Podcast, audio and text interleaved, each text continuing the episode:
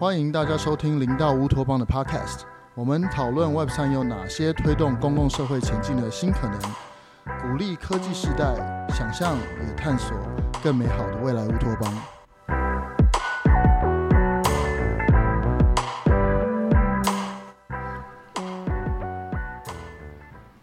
好，欢迎大家回到零到乌托邦的这个 Podcast。今天我们要讲一个超级重要的主题。那这主题呢，就是去中心化身份 （Decentralized Identifier） 或 Identity，或者是就这大家可能都有不不太一样的讲法了，但就是 DID。那今天我也请到这个那个我真的是好朋友，Yeah。那所以这个呃豆泥可不可以请你自我稍微介绍一下？Hello，大家好，我是豆泥，我也是 DAO Zero 的成员哦。那以前呃很久很久以前在临床服务哦，在医院上班，不过后来被 Web3、被 Radical Market 类似的概念吸引了，所以就跳离开了临床哦，然后就跳到 Web3 的世界。那在这段期间，诶，研究了 DAO，研究了公共财，尤其是数位公共财，还有很多像 DID 啊。各式各样的新观念，那也因缘际会，今年二月开始就在数位部的这个多宇宙科上班，当一个约聘公务员哦。那也因此对于 DID 的研究就越来越多这样子。所以如果今天有机会的话，我们可以一起来谈谈什么叫做分散式身份 DID，没有没有人叫 DID，叫 DID 哦。对，然后这可能相对重要，可是好像非常非常遥远。那今天。个人觉得比较像是一个在科幻世界还没到来之前，我们描绘一下未来的世界场景，当做是一个天方夜谭的故事这样子。对，DID 大家可以想象成是，如果未来有一些我们希望看到一些事情发生的话，它是在底层的这个基础建设。如果没有 DID 的话，很多事情，很多美好的未来可能是不会发生的。这样。那刚刚那个也帮豆泥稍微多说一点了。豆泥现在其实很谦虚，但豆泥在。呃，之前在 Harvard 也有分享过呃类似的内容，然后也在呃各个不一样，就在这个领域里面呢，豆泥豆泥其实是走在非常前面的一个思想的领袖，所以、那个、读书人读书人，就读很多诗的 书的思想领袖这样。好，那我们我们原则上我们就直接开始讲了。所以豆泥，你可不可以跟大家稍微讲一下，到底什么是 DID？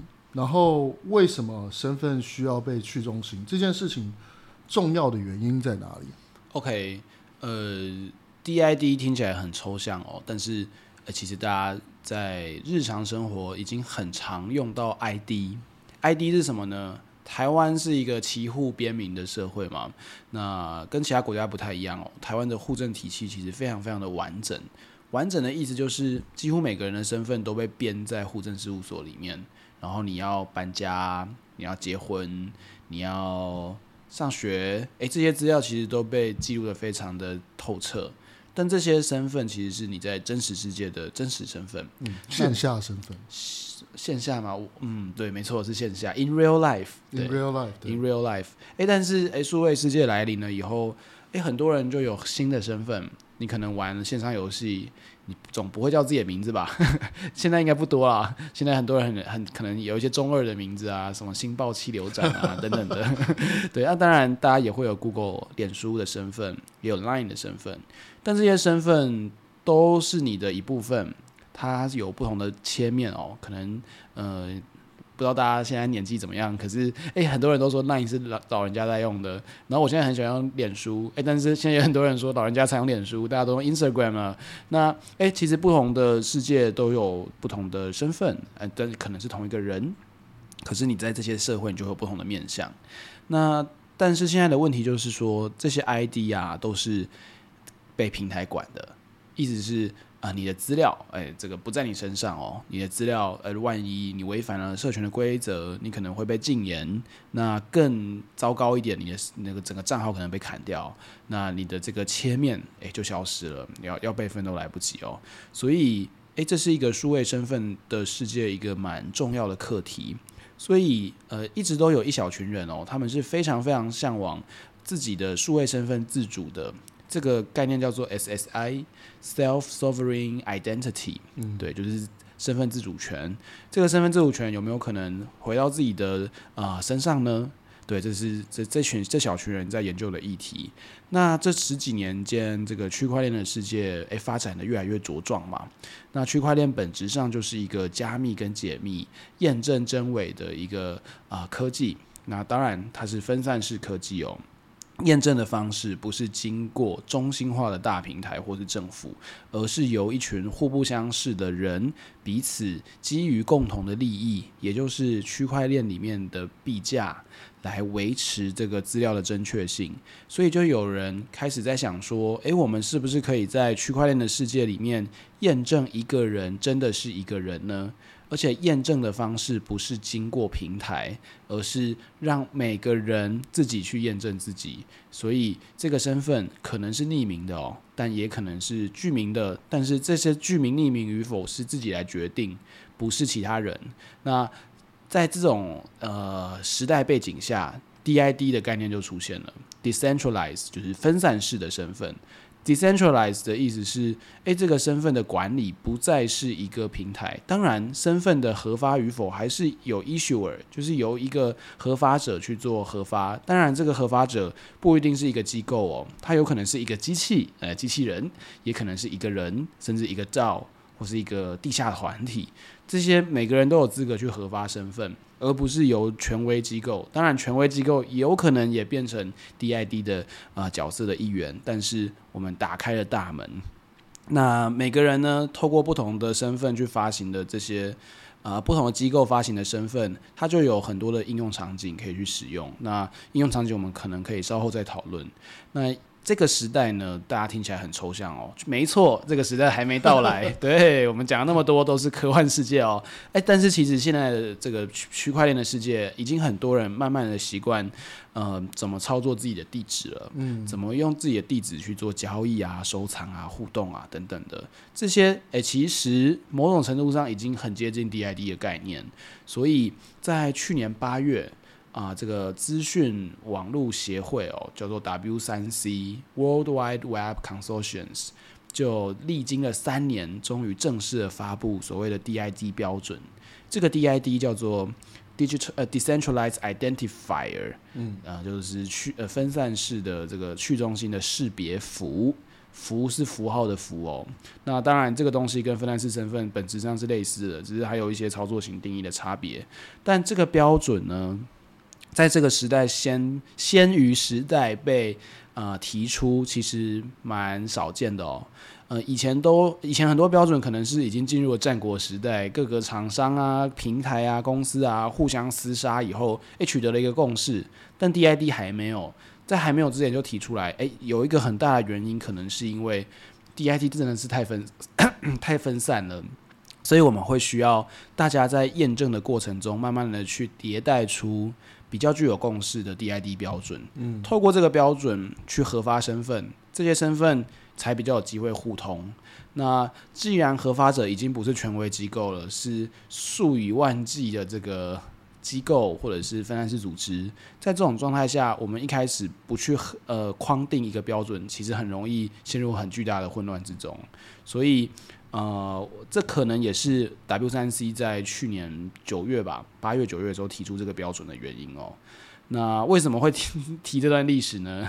有很大的原因是因为，诶，最近加入数位部，数位部今年加入 W3C，然后 W3C 有事情要做嘛？那既然要做跟 Web3 相关，那可能就是 DID 呀。Yeah, 所以到底什么是 DID 呢？你刚刚讲了一大串哦，先分享到这边。对我，我觉得这件事情蛮有趣的，因为。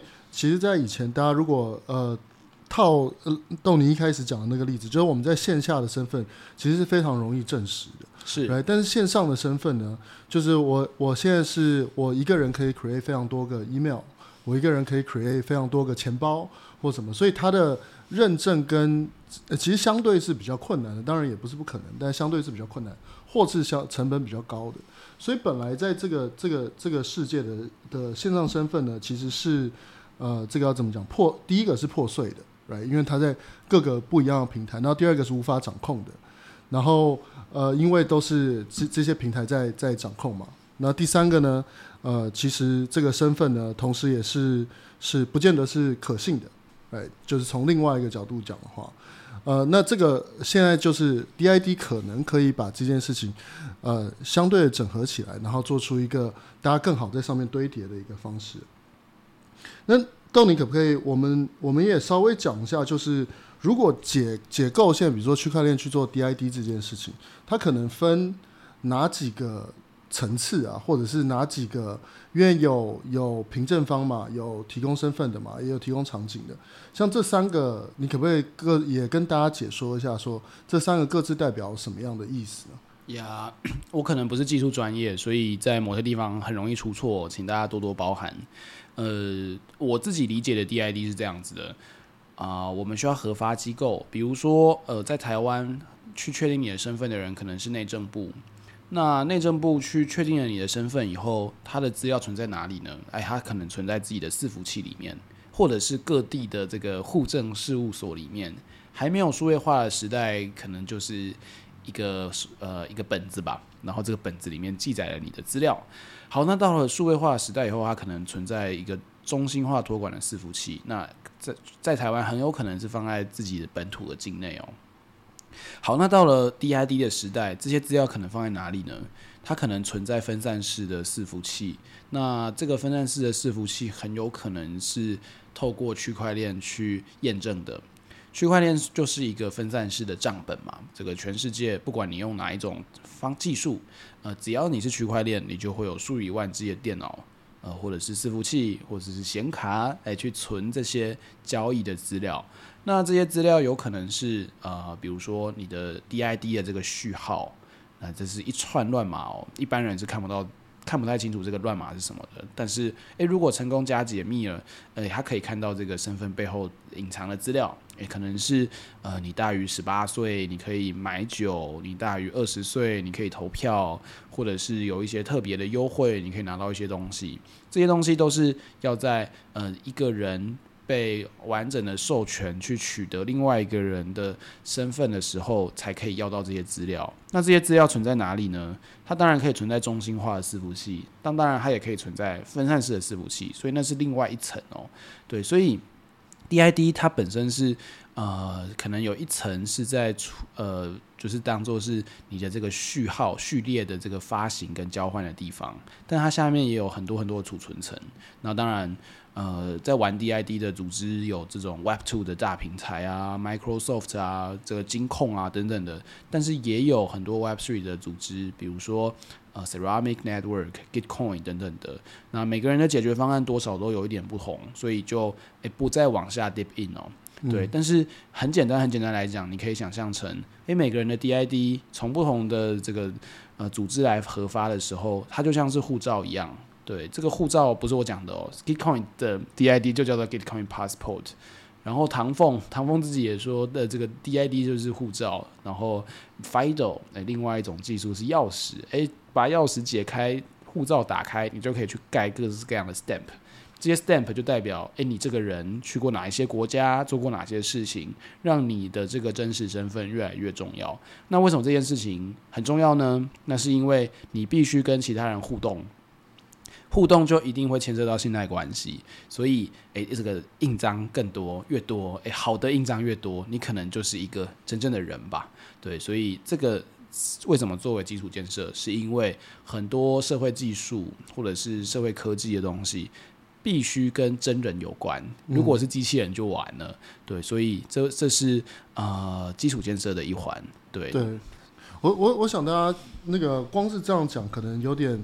难以想象啊！我们刚刚既然提到 Gitcoin Passport，那我们就来讲一下 Gitcoin Passport 的的的故事好了。就是 Gitcoin 为什么需要像 Passport 这样的东西呢？跟 Passport 现在 Gitcoin 里面扮演的角色，跟它的未来。在这个逗你的想象里面，可能是长什么样子？Yeah，如果大家有兴趣的话，欢迎收听 Green Pill。Green Pill，我最新的一集吧，一不知道一零九还是一零七期哦。因为 Green Pill 的创办人好像就是 Gitcoin 的那个 O Owaki 啊，Owaki 桑，不是是不是日本人 Owaki，Kevin Owaki，Kevin Owaki。然后他采访了一个年轻人哦，这个年轻人在 Gitcoin 里面去做研究，其实就在研究呃抗女巫。研究回溯性募资、平方募资法。对，然后呃，他们那次那一集真的是非常令人过瘾。然后有兴趣的话，欢迎听一听。然后我后来真的是太喜欢了，还传讯息给那个那个研究员。对，然后他也很喜欢我们在做的事。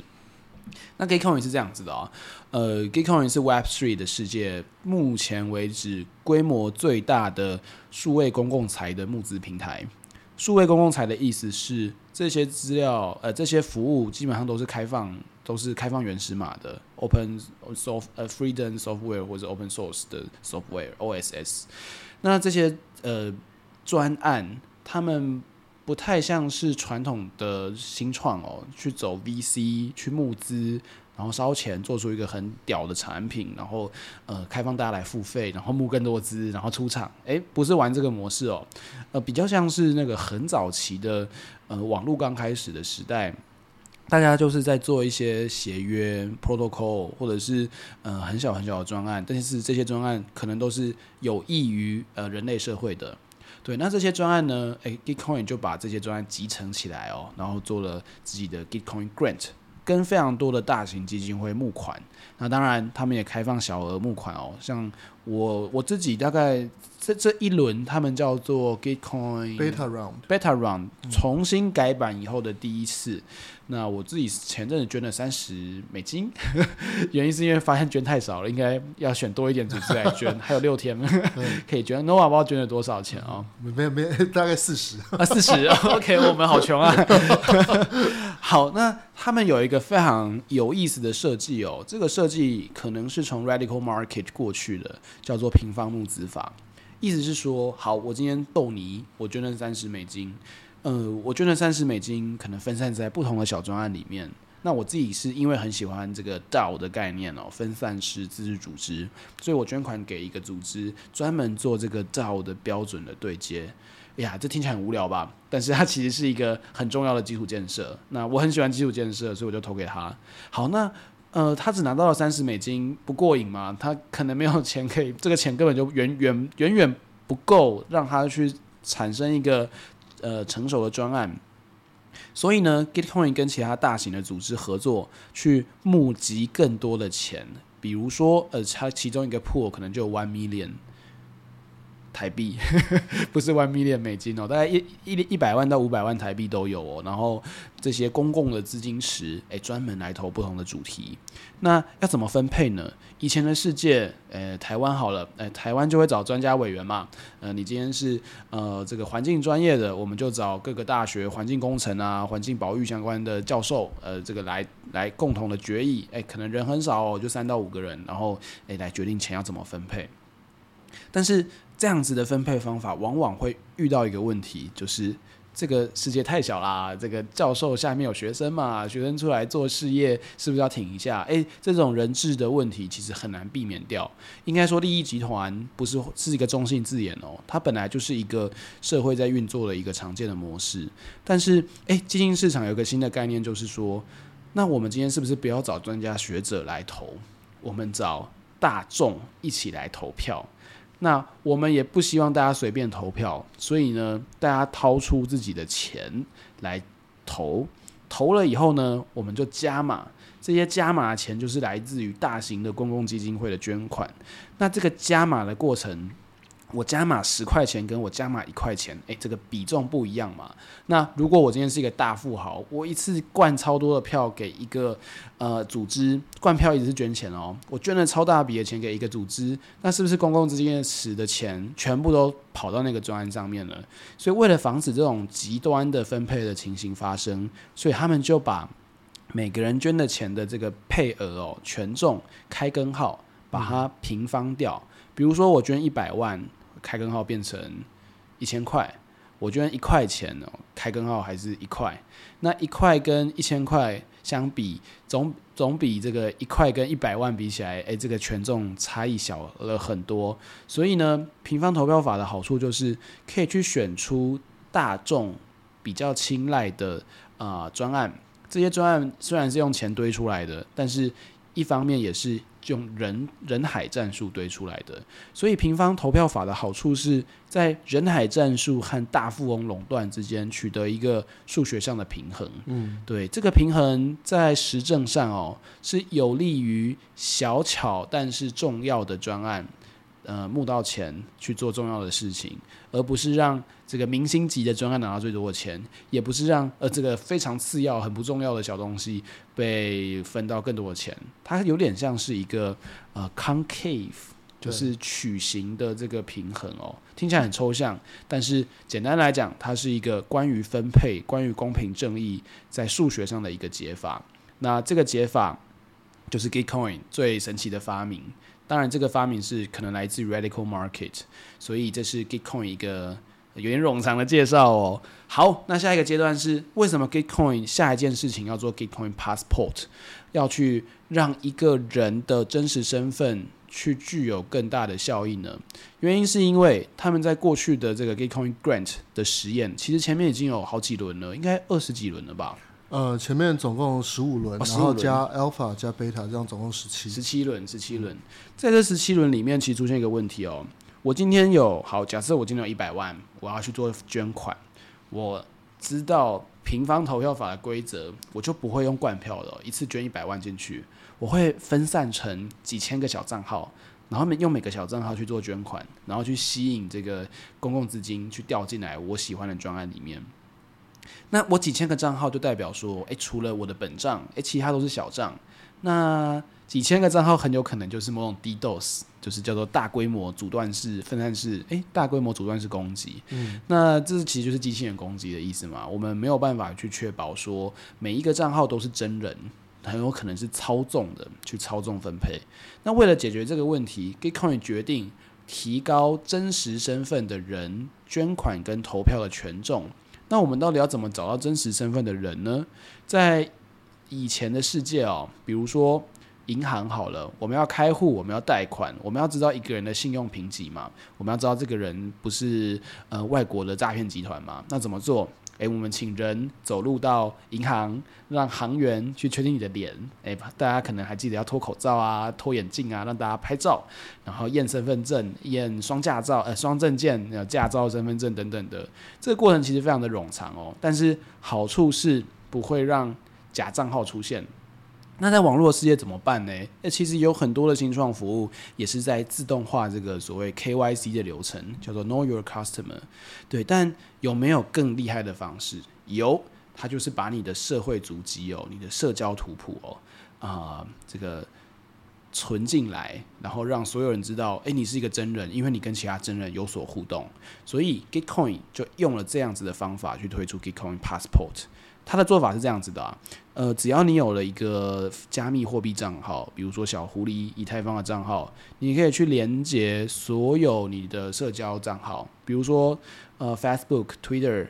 甚至 GitHub，嗯，还有一些像 POAP、POAP 这种呃零在证明的这些服务，那你只要累积的越多哦，你的真人分数 就会越高，满分一百分嘛，对不对？满分好像是一百分，而且像什么如果投 Gitcoin Grants 啊或什么啊，对，分数也会上。你以前捐过款，就代表你是一个真人，对，这个很务实的，对，然后啊、呃，全部集满，嗯，在某种程度上，你就会拿到一百分。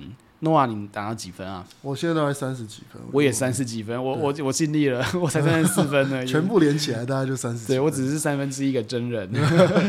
对，那因为这个分数，它会去影响分配的权重嘛？我印象中是这样子的，没错。所以呃，你就很难去开小账去 hack 或是 DDoS 呃这个公共资金池的分配，所以。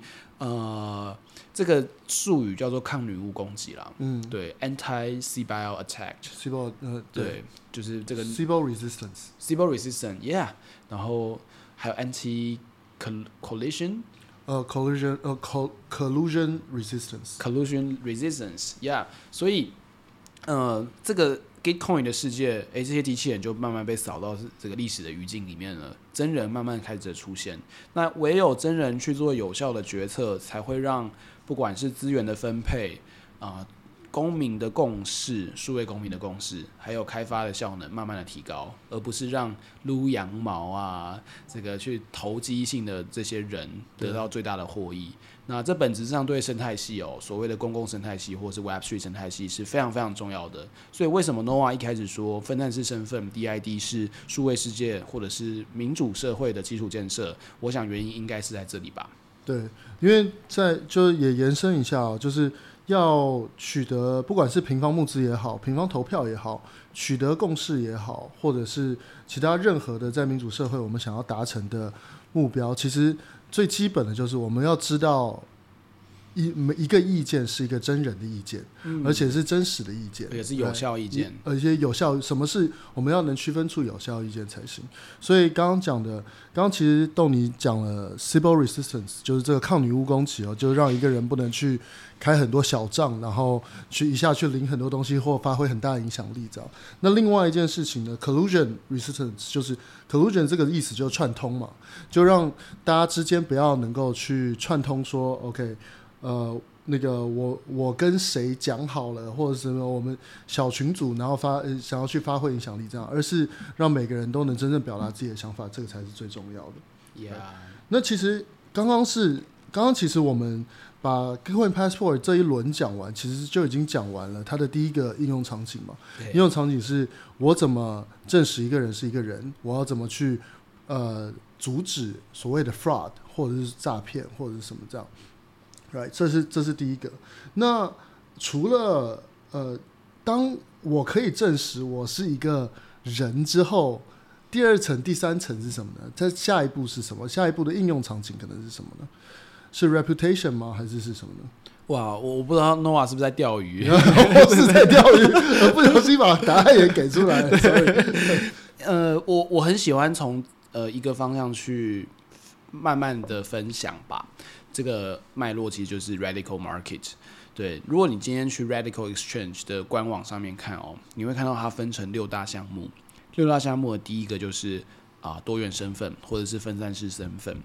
为什么呢？原因是因为只有这个身份建立好以后，它后面的一些假说或者是技术才有可能在上面开花结果。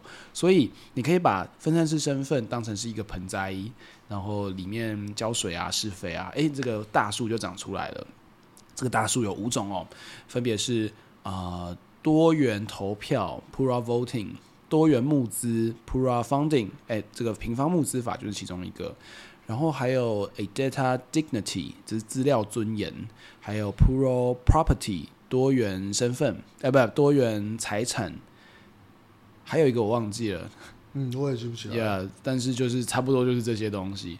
为为什么呢？因为你今天有了一个，你今天是一个人，你才有资格领到财产嘛，你才有资格处理你的财产嘛，这个才有资格去讨论，诶、资本社会跟这个共产主义啊，社会主义的世界怎么去取得平衡。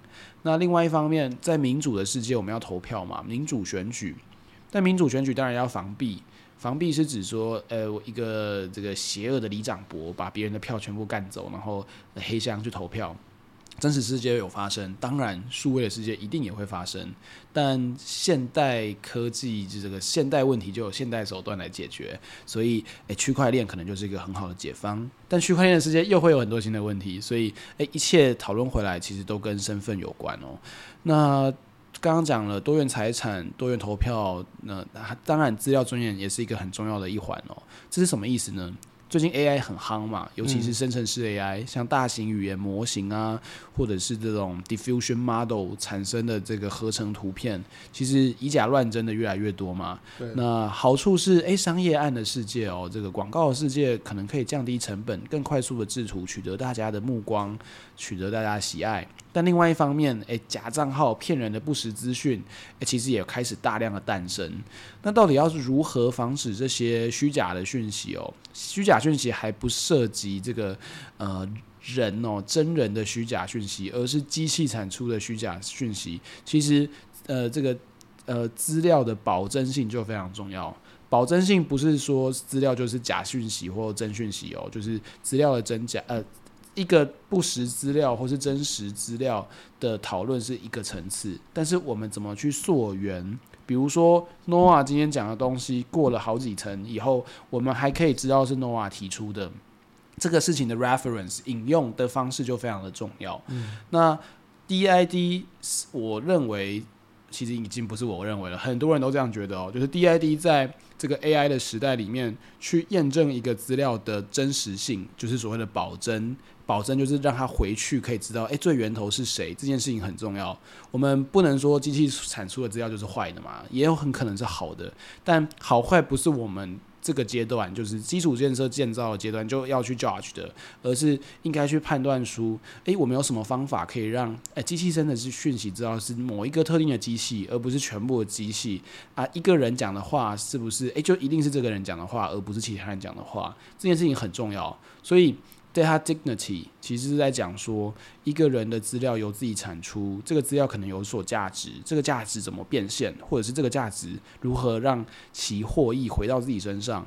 呃，这个在机器的时代非常重要，因为机器的演算法需要能那个那个来源嘛，原料嘛。诶，机器后面产出的资料，诶，也需要保真性。所以啊，呃，DID 它可以挂钩在机器上，当然也可以挂钩在人身上。所以这一切都才刚开始而已。那这是其中一个案例。嗯，对，因为溯源这件事情很好玩。溯源这件事情，一个是我可以把呃 credit 这件事情回到这个源头的这个人身上.但是。我同样也可以把这个所谓的责任也回到这个人的源头身上。你做出来这件事情，它所创造的后果是什么？那是好是坏，也许都能回过头去溯源这样。Yeah. 所以这个是是刚其实我们把第二个案例呃第二个 use case 也讲完了。第一个是呃证明我是一个人，对。第二个是证明从我这个人这边所发出的东西，它可以溯源，可以找到这个。这个 source，那另外好呃，其实还有还有两件两个呃应用场景也跟豆你这边稍微聊一下，一个是所谓的隐私啊，那隐私这边那个豆你在 DID 这边的的想法是什么呢？OK，那这个世界又比未来世界又再更未来一点，我真的不知道这个世界什么时候会到来，但我自己很喜欢，然后必须再次澄清，就是我真的不是什么技术上的大大师哦，很容易出错，那。这是其实其实都在打预防针啊，因为等下就要来讲 ZK 的概念哦。ZK 是这个 Zero Knowledge，中文翻成零知识证明，意思是说，诶，我们做一件事情可以让别人不知道我是谁，但是经过某些方法，呃，我可以确认这个这些资料是从我这边发出的，中间有一段加解密的过程哦。那这个其实跟 DID 是一个浑然天成的两个观念的整合。意思是什么呢？意思是，诶、欸，我我我现在发了一个 DID 出来，我可能是 pseudonymous，叫伪匿名性。伪匿名性的意思是，我们在匿名平台 Dcard 好了，嗯，Dcard 应该可以在 Dcard 上看到不同的留言，我们只会看到他是什么大学的什么东西嘛，嗯、其实没有办法逆推他是谁。那同一个人讲话，因为，我我其实不太确定 Dcard 是不是这样子哦，就是同一个人讲话是不是可以指向同一个人？同一个人讲可能三四篇留言。然后能不能确定这三四篇都是匿名的人是同一个人？好像不能吧，我有点忘了。我，我不知道，我太老了，对我没有用过。老 Coco，老 Coco，惨了，代沟了，我也没有。糟糕。好，总之呢，就是匿名平台，我们不知道谁是谁。可是伪匿名性的优势就是，诶，同一个匿名的账号讲同一件，讲一堆东西，我们还是可以知道他是同一个人。那只要他揭露他的身份。我们就可以确定，诶，这些人，这个人讲了哪些话？对，其实，在加密货币的世界，目前的加密地址也是 pseudonymous 嘛。像我现在不知道 Noah 的地址是什么，但是我只要知道他的账号，我就可以回溯他到底以前做了哪些交易。诶，可是，呃，这样就很可怕啦。就是，诶，我知道 Noah 是谁以后，他的交易记录全部被我看光光。他一个月收多少钱啊？这个一个月赔了多少钱啊？或者收哪些 NFT？可能有 BAYC 嘛？有无聊猴嘛？嗯、那没关系，诶我还有其他账号。呃，我可以从那个交易记录里面偷偷挖出来。对，这就是这个区块链世界虽然是匿名的，但其实也没那么匿名的一个恐怖的现象。所以就有人开发了这个 ZK 的技术。ZK 的技术是，诶，你的交易记录其实都可以匿名化，但是这些匿名化的过程，经过某些原理，可以把这些匿名重新解开。但解开的人不是所有人哦，而是你相信的人，或是你需要的人。好，那这跟 DID 有什么关系呢？诶，它的关系就在于说，诶，我今天有一个分散式身份，我还是不想让其他人知道我做了什么事情，所以我就装了这个 ZK 的这个小盒子。这个小盒子我去买东西，我去投票，我发表意见，我不用担心我被肉搜，原因是因为搜不出来。对，但是需要回溯这个身份的真实性的时候，诶，中选会还是知道你是一个台湾的国民，呃，台湾的中华民国国民，不知道，嗯、对呀，但是。中选会不知道你投了谁，呃，这件事情其实非常非常的重要哦。对，因为这样子就不会有，呃，可能前期的这个关说啊、游说啊、买有自由选择的权利。没错，所以隐私其实是一个人权吧，人类的基本权利。但目前在区块链世界，哎，这个权利其实还没有有效的诞生，更不用说在嗯 Web Two。这个常见的平台的世界哦，虽然大家都说自己有点对点的这个讯息加密传输啊，但是他们有没有开放他们的后台原始码让大家知道？其实都大部分都没有嘛，对啊，嗯、所以这些这些呃，这个区块链的发展的过程，其实就是在往一个呃隐私及权利的一个世界。那之所以说是一个未来的未来哦，是因为像以太坊的呃零知识的小组，其实也才刚开始发展而已，大概。两三年还是一两年而已，嗯、对。然后我每次看到这个 ZK Rollup、ZK Snark，还有 PSE，就是隐私与 Scaling 小组的东西的时候，我都快疯掉了，真的是太数学了，我真的不行，我只能讲这种很粗浅，还有可能有错误的描述而已。对，所以对，所以 ZK 跟 DID 其实是一个相辅相成的概念。对，其实有一个有一个很经典的例子哦，就是大家每次讲 ZK 讲那个。其实都会拿出来，就是你走进酒吧的时候，如果我把我身份证拿出来，那个呃，我要去证明说我是十八岁以上、二十一岁以上，whatever。那在证明的时间的时候呢，其实呃，对方其实都会看到我的年纪、我的出生、我有没有配偶什么这些相对其实他不需要知道的东西。但现在如果有这种零知识证明的方法呢，我拿出来的时候，他只会知道。我有没有在十八岁以上？其他所有资讯都不是需要被 reveal，这样同时也保护了这个人的隐私。哎，所以这个在在隐私跟 DID 的这个这个叙事上面，其实也是蛮顺畅的。那那个豆你也再往往下走一个，我们可能走到呃最后一个这个 DID 的大家通常会讲的这个应用场景啊。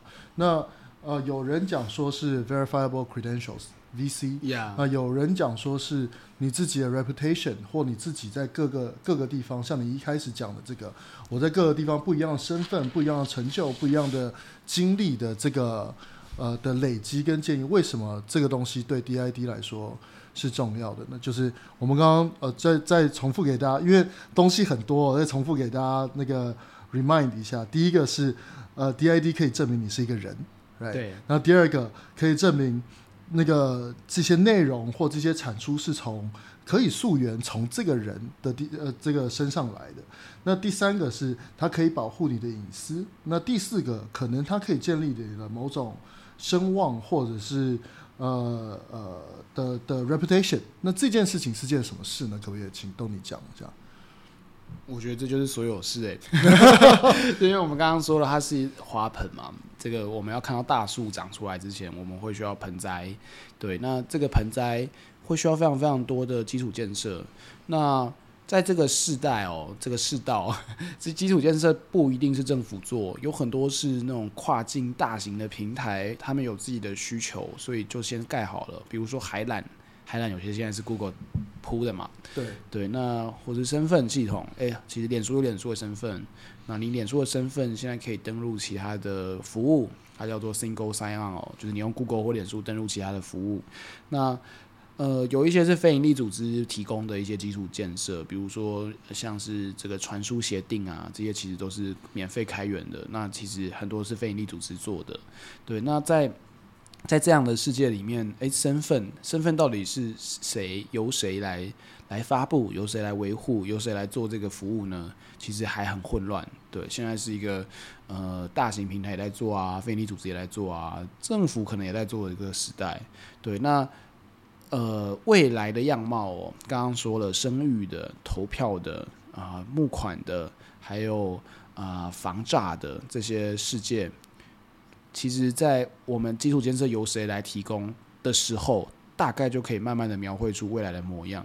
商业的世界会走向这个商业极端的样貌嘛？嗯，这个集权的世界，这个大这个监控时代哦，不管是监控资本主义还是监控的集权政府，它的 DID 呃美其名是 D 哦，没，那它其实就是 ID，它的 ID 系统也可能长相自己的面貌，比如说蚂蚁金服，诶，还是叫。叫芝麻信用嘛，芝麻信用，芝麻信用其实就是用数位的方式去评估你身为一个中国公民，你的呃这个好人好事到底做了哪些好事？但当然，这个好事不是由全民来决定的哦，而是由特定的这个代议呃代议的这个这个政权来决定的呀。那呃，DID 一方面是在防止这种中央集权式的呃意识形态被垄断。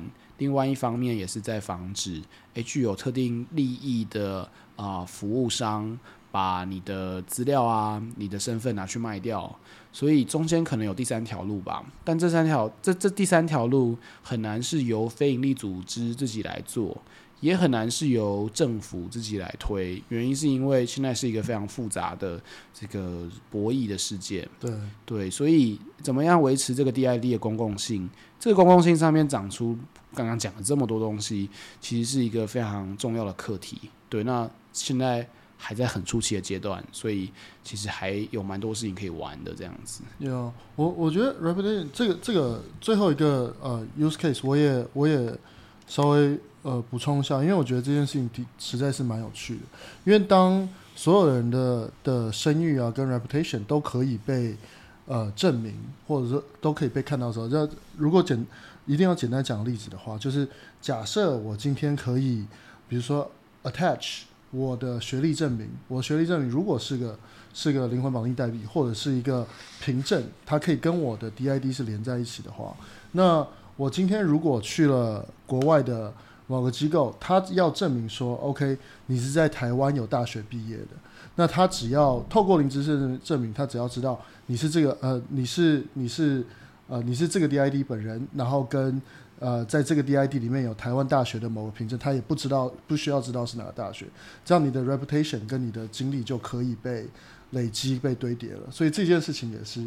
呃，相对蛮有趣的呀。Yeah, 然后，既然 Nova 都举了数位证书为案例了，其实台湾或是全球做这个题目的人也非常非常多哦。比如说，台湾公部门教育部，教育部其实已经做了自己的数位证书平台，它背后用的其实是应该是自己的区块链吧？忘记是联盟链还是公链了，嗯、应该是联盟链。那像图灵链诶也在做大学的各式各样的证书嘛。那我们我跟 Noah 上呃上个月去日本，诶其实日本的公部门也在进行公司协力哦，有一个专案在做呃日本跟尼泊尔的这个人力资源还有这个学校证书的交换。那当然海外超多跟证书有关的服务。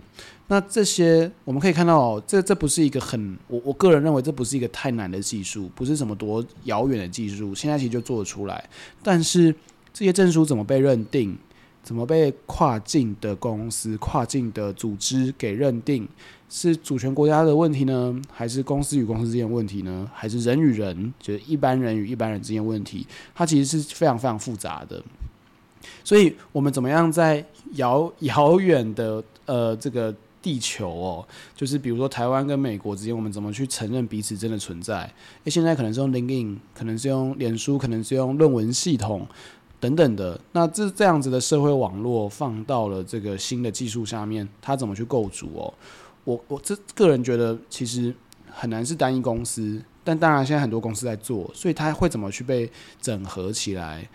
可恐怕不是一时之间可以判断出来的事情，但是。DID 在这里面就重要了，为什么呢？因为 DID 可以把自己的资料带走，对，即使是不管是哪一个 Web three 的公司或服务提供的事情，有呃，可能政府也是其中之一哦。但是这些资料我们可以自己来决定怎么用。那你只要符合这个标准的，其他人就可以接入这样的服务。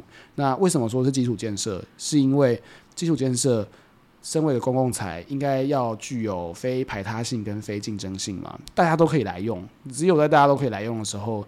整个社会网络才能够真正的盖起来呀，所以即使是证书这样的小小的题目，也是有很大的道理在里面的。这样子，对，我们刚刚讲了几个国际的案例，豆泥可不可以呃分享几个你最近看到呃，比如说国际上对 DID 的实验是让你印象比较深刻的？呀，举一个案例吧，就是台湾的少数的邦交国 帛琉或是帕劳，帛琉的这个呃电子公民身份哦，其实现在已经推出了 DID 的这个系统。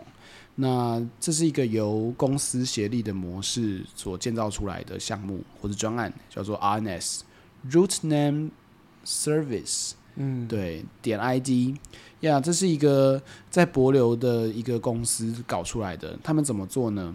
外国人只要付一点钱哦，就可以在这个公司申请博流的电子公民身份 e-Residency ID。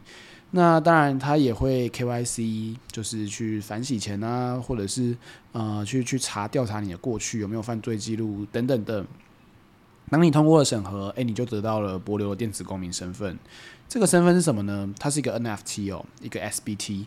这个 SBT 会呃，SBT 叫做 sorbon Token。然后这个 sorbon Token 会掉到你的这个加密货币地址里面。那以后你到帛琉了，你的居留权的天居留的天数就可以提升，就变长，你可以获得一些航班上的优惠。那是都是看这个 sorbon Token 呀。同一个时间你会得到一个实体的硬体实体卡片哦。你身为一个电子公民，你可以拿到你你会得到一张卡片。这个卡片有一些好处啦。第一个是。诶、其实有些国家，比如说一些饭店什么的，他会去，他会认证，他会要你拿 ID 的时候，诶、这个卡片其实过得了。但是他们其实有一个很重要的目的，就是帮你去申请加密货币交易所或是股票交易所的这个 KYC，就是这个 ID 那个环节。嗯、为什么呢？因为有很多中国人或美国人，他们不能用自己的身份来申请海外的交易所啊，因为。呃，基于某些现实的法规或者是权利的考量，呃，很多的交易加密交易的服务是不不服务美国跟中国地区的人，所以这个 RNS 跟博流就很奸巧的、聪明的发行了自己的这个本国人的电子公民诶身份呀，所以这个身份就可以帮助你去取得境外交易所的某些身份吧。好，那诶、并不是在鼓吹说大家都要去申请哦，或者没有说这个多好哦。我觉得这是一个非常非常现实的考量。为什么？帛琉身为一个观光小岛国，它当然势必要更开放的去呃增加自己的收入嘛。那收入来源可能是观光，可能是这种电子公民的核发，可能是。呃，这个让更多人认识博流，这其实有非常非常多务实的考量。那因为它是小岛国，所以它的包袱也没那么重。那它跟中国也不是邦交国，所以可以搞一些诶比较激进一点的尝试。那我觉得没有再比 DID 更。激进的尝试了，那因为他们轻盈嘛，他们跟台湾不一样哦。台湾两千三百万人，这个 EID 哎、欸、风险很大嘛，所以现在暂停了嘛，数位身份证暂缓，然后慢慢的重新研拟。但是诶，博流直接用公司协议的方式去推出了自己的 DID。那我其实我自己其实很好奇说，说他们这样子玩到接下来会有多少人真的来申请？嗯、那实际上的效益怎么样？那诶、这跟未来所谓网络国家 （network state） 的概念有没有类似，或是越来越接近？因为电子公民的权利义务当然跟本国公民不一样，可是，在数位的世界，是不是大家真的需要更多的电子公民的身份呢？那这是很值得继续观察的，尤其是台湾跟博流有邦交的状态下，这样子的 DID，诶、我们要怎么承认他们呢？我们要承认他们是我们的邦交国帛琉核发的电子公民身份吗？那他们来台湾能不能享有跟博流当地公民一样的权利义务呢？肯定是没办法的嘛。所以这都是未来势必会面对的问题，尤其是在数位世界这个发展速度越来越快的状态下面。所以这都是很好的参考案例。然后。我我最喜欢这种牵涉到 虚拟世界跟真实世界互互相影响的 case，所以先分享 RNS 这样子的组织跟大家讨论讨论。对，这这本来想要继续往 Network State 那个问下去，但还是不要，那感觉是一个完全两个另外两个小时的 conversation。呃，那个呃，豆你在日本或者是最近这个黑山那个汝扎路的这这两个 case，你有没有觉得？是有什么可以借鉴的地方啊？呃，Noah 是指 DID 吗？DID DID 对。OK，因为我们跟以太坊基金会的朋友聊天的时候，其实有聊到说，啊、呃，很多 digital nomad 这种数位游牧民族，他们其实很建，他们建立了一个国家，这个国家就在祖扎鲁，然后是一个很隐秘的国家，yes。然后听我那时候听到想说，哇，这太这太秋了吧，天方夜谭呢。祖扎鲁好像是在黑山，就是蒙特内哥罗的一个小地方嘛。对。然后那边聚集了很多理想主义者，尤其是工程师、开发者哦。所以他们就用了祖扎鲁的名字，呃，做了很多专案。呀，如果你今天去 Twitter 上面查，你会发现很多人后面都会夸胡祖扎鲁。我想这已经是某种信仰了。嗯。呀，那。呃，对他们也有自己的 DID 吧，好像，但我研究没有很深。那此外，日本其实也在呃很快速的想要走向数位转型的世界，他们叫 DX，对，Digital Transformation。那日本最近也推了数位身份证嘛，就 My Number。那 My Number 能不能串接到 DID 或者是 Web3 的世界？诶，其实这一次的 East Global Tokyo 也有提那个团队在做这个题目嘛，就是怎么让身日本人的身份，呃，这个这个数位 ID 有 NFC 去感应，感应完以后认证完，诶，变成分散式的状态。这都是不同的国家在尝试的一些题目。那祖扎鲁不是国家啦，但 耶，yeah, 如果你把它当国家，也不是什么一大问题。那更不用说像爱沙尼亚，他们的这个呃政府的分散式资料的骨干早就做好了，数位身份、数位电子投票都已经很成熟了。在这种状态下，怎么去做跨境双边的电子公民交换，这都是非常有意思的题目。而且这些题目也都不是纯 Web3 的，很多都是跟主权身份、主权公民身份有关的题目哦。那这是我最近在研究的主题啦。但老实说，这些主题都不只是技术上的问题而已，还有很多是跟政策的共识的，实际上怎么去执行有关。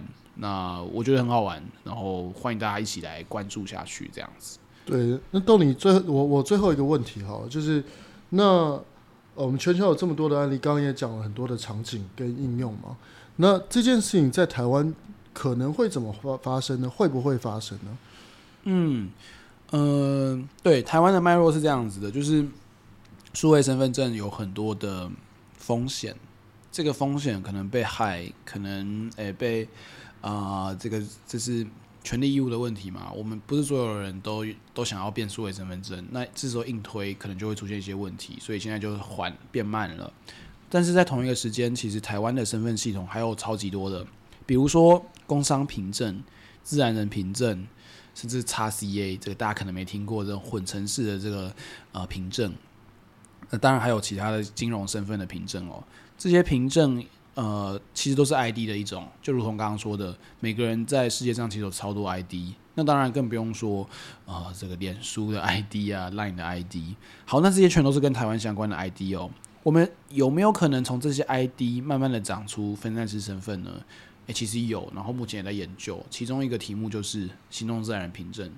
呃，原因是因为自然人凭证是大家主动去申请的。所以你主动申请的行动自然人凭证，如果你要主动的想要让它变 DID，诶、那它确实是一种公共财或者是公共数位公共的基础建设。那这件事情一定是非常遥远的嘛？但是在技术上是不是可行？诶、其实可行。那这样子的借接哦，就是让你的真实身份，行动自然人应该已经是。最强 KYC 了，因为就是你就是你就是真正的自然人，你是那个 natural person，你不是机器人，你是自然人，你也不是法人了。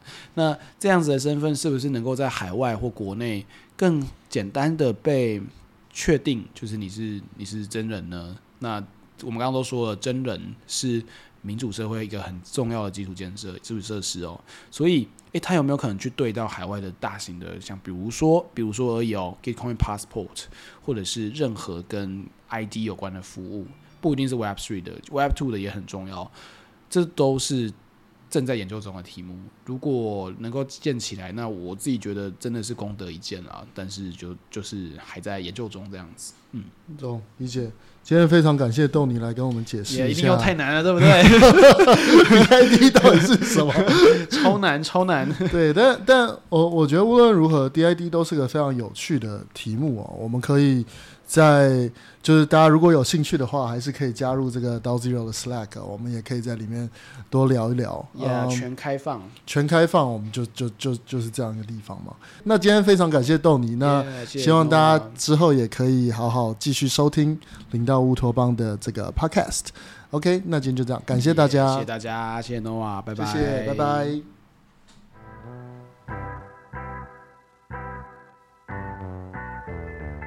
感谢大家的收听，零到乌托邦需要更多朋友参与。如果你希望参与 Web 三的社会行动，请搜寻 da 零 .g 零 v .tw，也加入 DAO Zero 的 Slack，也许乌托邦就在不远处。